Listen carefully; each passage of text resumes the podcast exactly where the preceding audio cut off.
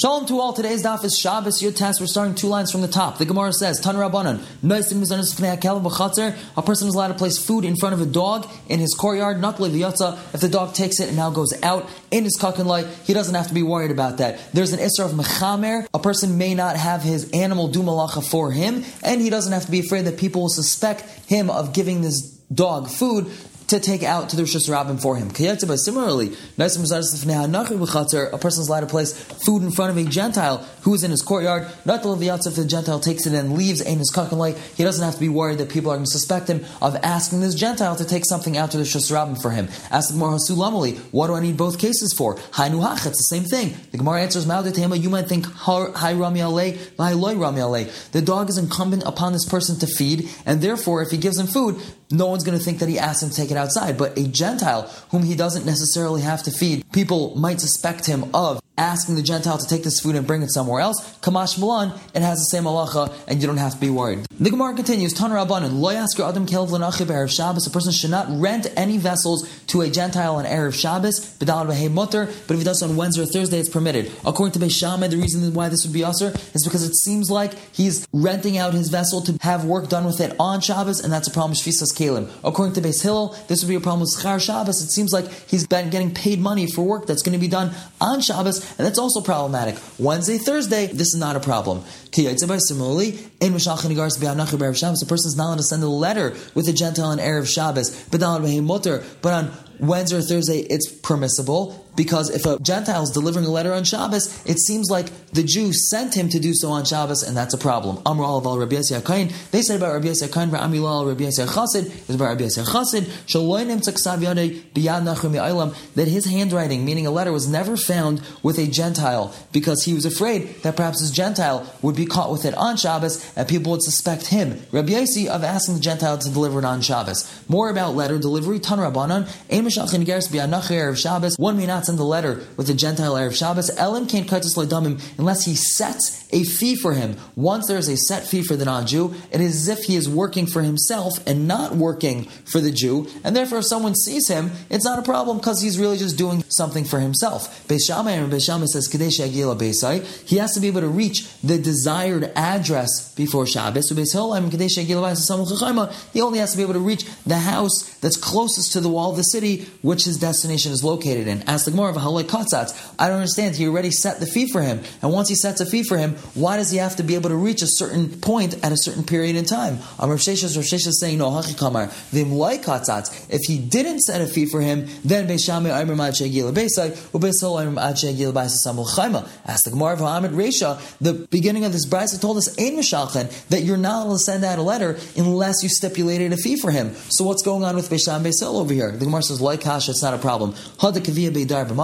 One is when the Beidayar is established in the city, and Beidar masa. One is when the Beidar is not established in the city. Rashi explains this to mean the Beidar was the mayor of the city. He was a person that you usually sent a letter to. So if he is kavua, if he's established, and you know he's going to be there, so even though you have not stipulated a fee for the Gentile who's bringing the letter, since you know that once the Gentile gets to the desired address of the mayor, the mayor will be there to receive the letter. So now there's no problem because the Gentile will not be walking around the streets on Shabbos looking for him. However, if the mayor is not necessarily going to be at his address because he's not established in the city and we don't know where he's going to be, so it's very possible the Gentile is going to get to the address, he's going to find that the mayor is not there, and now he's going to have to be walking around on Shabbos looking for the mayor, and people are going to suspect you that you sent this letter to be delivered on Shabbos, which is a problem. Continues the Gemara. Tan and Mafligin Basfina Pachas Megimel Yam Kainim L'Shabbos, a person may not embark on a ship voyage less than three days before Shabbos. Why is this? Rashi doesn't tell us. There's a big machlekes rishonim. Why not? Let's just say one of the reasons it takes three days to get over seasickness, and if he goes more than three days, less than three days before Shabbos, so then he's going to be sick on Shabbos, and that's not lakavet Shabbos. However, when it was said when you're just going for your own personal needs, if you're going for mitzvah shapir dummy, a person may do so However, when he does leave within three days of Shabbos, he has to stipulate with the captain of the ship that he's going to stop on Shabbos. And even if he doesn't stop on Shabbos, that's okay. Divrei Rebbe. Reb Shimon he doesn't even have to stipulate with the captain of the ship. Once it's mutter to go for a mitzvah, he doesn't have to say anything. When Mitzar Letzidan, if he wants to travel from Tzor to Tzidan, which are two different cities along the coastline in Eretz Yisrael, Afil Ber Shabbos mutter, even in Erev Shabbos mutter to do this because they're so close by, he may take this trip even on Erev Shabbos. Continues the Gemara, One may not lay siege to a Gentile city less than three days before Shabbos. And if they started Emafsikin, so then they don't have to stop. Shammai used to say, Ad Ridita. The Pasuk tells me regarding laying siege and trying to conquer Gaish cities, it says Ad Ridita until it is conquered. You got to do it all the way till the end. I feel Shabbos, even if you have to lay siege to them on Shabbos. Amr Shem Gamliel, Hayu, he said we used to give our clothing to the laundry launderer three days before Shabbos. Tanya Amr B'Tzadik, Kachayim and Hagalsha, Beis Ram Gamliel. This was the custom in the house of Ram Gamliel. Shayunaisim Clay, Lavan Lakavis, they would give their white clothing to the launderer, Gimel Yom Kanam Shabbos three days before Shabbos, Vitzvuin. But the colored clothing, I feel about Erev Shabbos, even on Erev Shabbos, because it's easier to clean colored clothing than it is white clothing. And from then we learn The white clothing is more difficult to clean than colored clothing. He gave his colored clothing to the launderer. Amr he asked him, how much do you want for this? How much should I pay you? Amr like white clothing, it's the same price. Amr told him, Ah, Kvar Kadamuch Rabbanan. They already anticipated you because they already taught us that white clothing is more difficult to clean than colored clothing, therefore I shouldn't have have to pay you as much for colored clothing. Amar Abai, Haiman This person that gives a article of clothing to the launderer, he should give it to him with measurement and take it back with measurement. Meaning he should measure it before he gives it to him and when he takes it back. Ditfe, if it's longer and larger than before Afsde, he had caused him to lose the masre because clearly the launderer stretched it out. Vibatzir, and if it's shorter Afsde, he caused him to lose the chavtze because he clearly shrunk it by laundering it in too hot of liquid, some nice laundry tips from the Gemara. Continues the Gemara, V'shavin elu ve'elu shetainin. We had said that both Beis and Beis agree in the Mishnah that one may load up their grapes or olives with these beams before Shabbos. Ask the Gemara, Mashna kulu de gazer hu Why is it that all these different things in the Mishnah, Beis says we have to be gazer, you're not allowed to do it before Shabbos. Mashna kars Beis Abad, vigule agas. These beams and flat planks that we're loading up on the olives and on the grapes, Delay Gazru that he wasn't Geyser. The Gemara says, Hanach the Avid Hu Shabbos, all these other things, if you would do them on Shabbos, Mechayiv Chatos, a person's Chayiv Chatos, Gazru Hu Shamai, Erev Shabbos and Chashecha. So Beis Shammai was geyser that Erev Shabbos before dark you're not allowed to do it. Kars Beisabad Vigula Agas. These beams loaded up on the grapes and the olives, the oven Luhu B'Shabbos. Even if you did so on Shabbos, Loy Mechayiv Chatas, you wouldn't be Chayiv Chatas. It might be Aser, but you're not Chayiv Chatas. Loy Gazru so Beis Shammai wasn't geyser. Ask the Gemara, Man Tana Dechol Midi, Da'asi Umela Shaper Dami. Who is it? Which Tana was the one that taught us that anything that happens on its own is okay?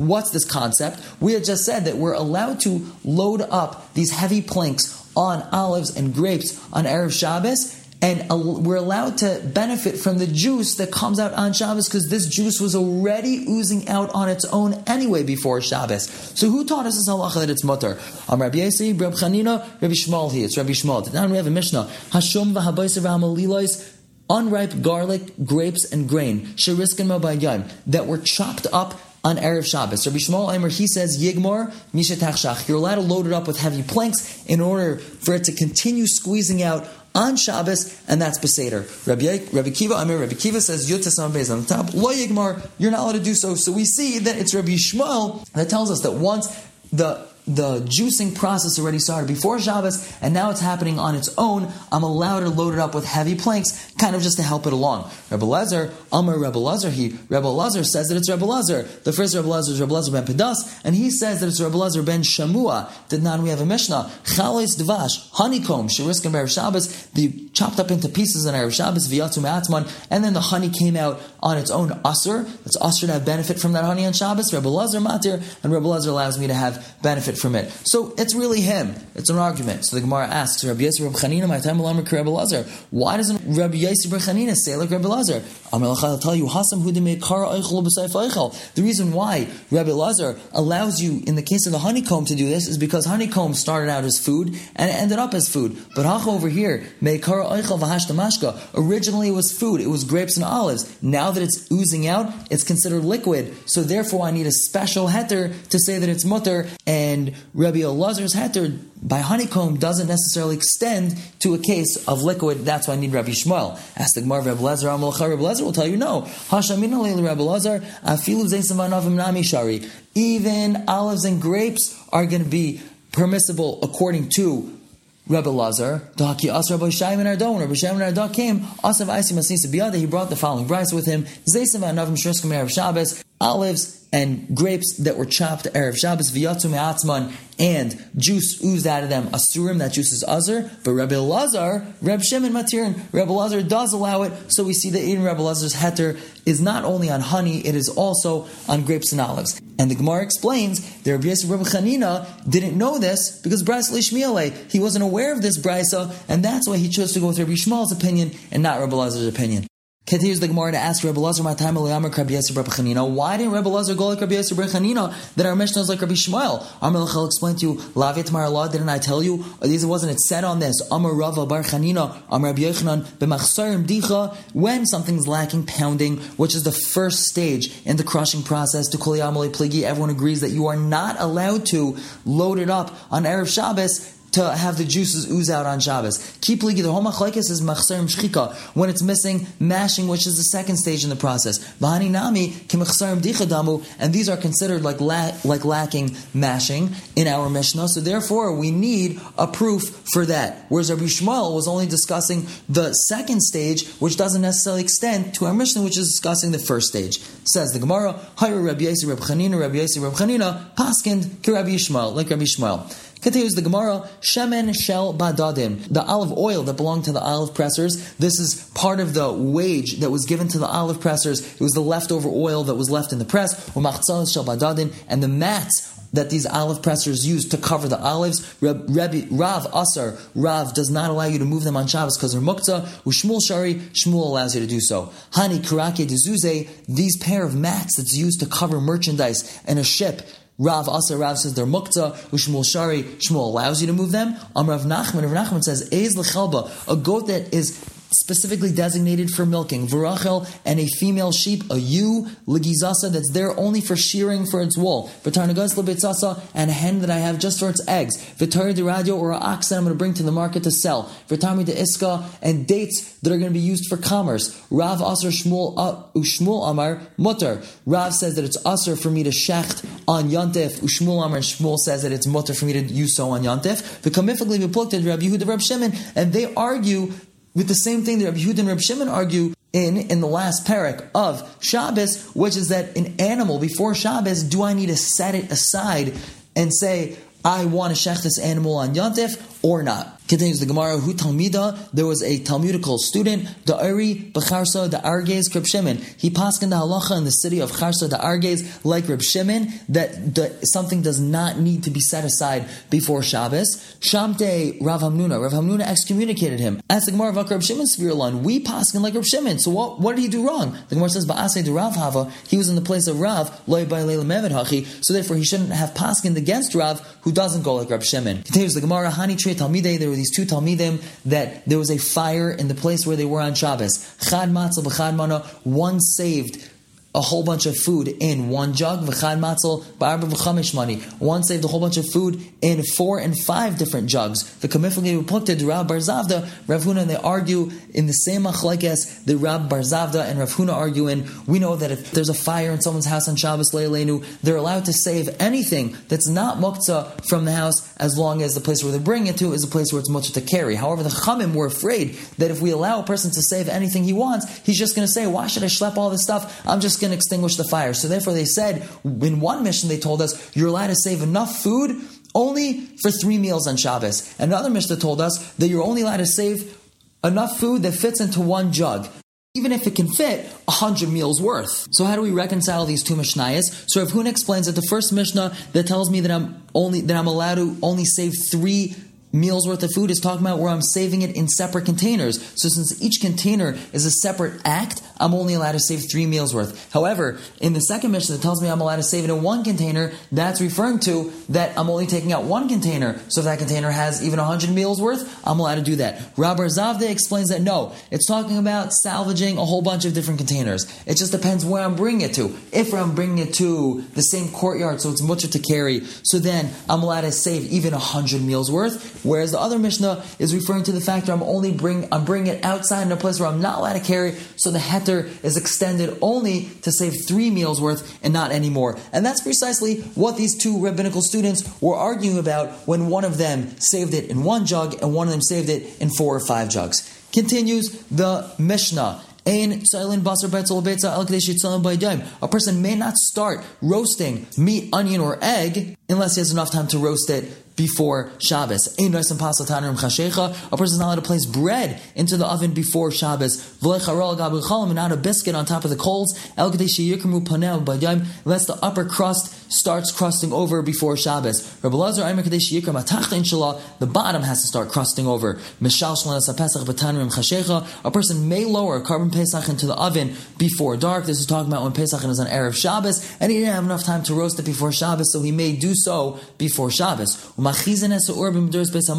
A person may light the fire, the kohen may light the fire in this fire chamber in the Beis Hamikdash on Erev Shabbos, even though it's not fully lit. There was a special room in the Beis Hamikdash called the Beis Hamoikid, the fire chamber. The Kohanim used to walk around barefoot on the cold stone floor in order to warn themselves we had a fire that was constantly lit in this Beis Hamoikid. So a person may start lighting, may light this fire on Erev Shabbos. It says that continues the Mishnah on Chaf, Amid Aleph on the top, ubigvulin, and if we're outside the Beis Hamikdash, Kadesh or Beruba, if a person wants to light a fire, he has to ensure that the majority of the wood in this bonfire has caught fire before Shabbos. If not, we're afraid he's going to stoke it on Shabbos to get it to catch better. Rabbi Yehuda, Rabbi Yehuda says, but B'chamim Kolshu, if he's lighting coals, then he's even allowed to have the coals slightly lit before Shabbos. Coals catch on very quickly, and therefore we're not afraid that he's going to stoke the coals in order for the coals to catch more. Everyone should have a wonderful day.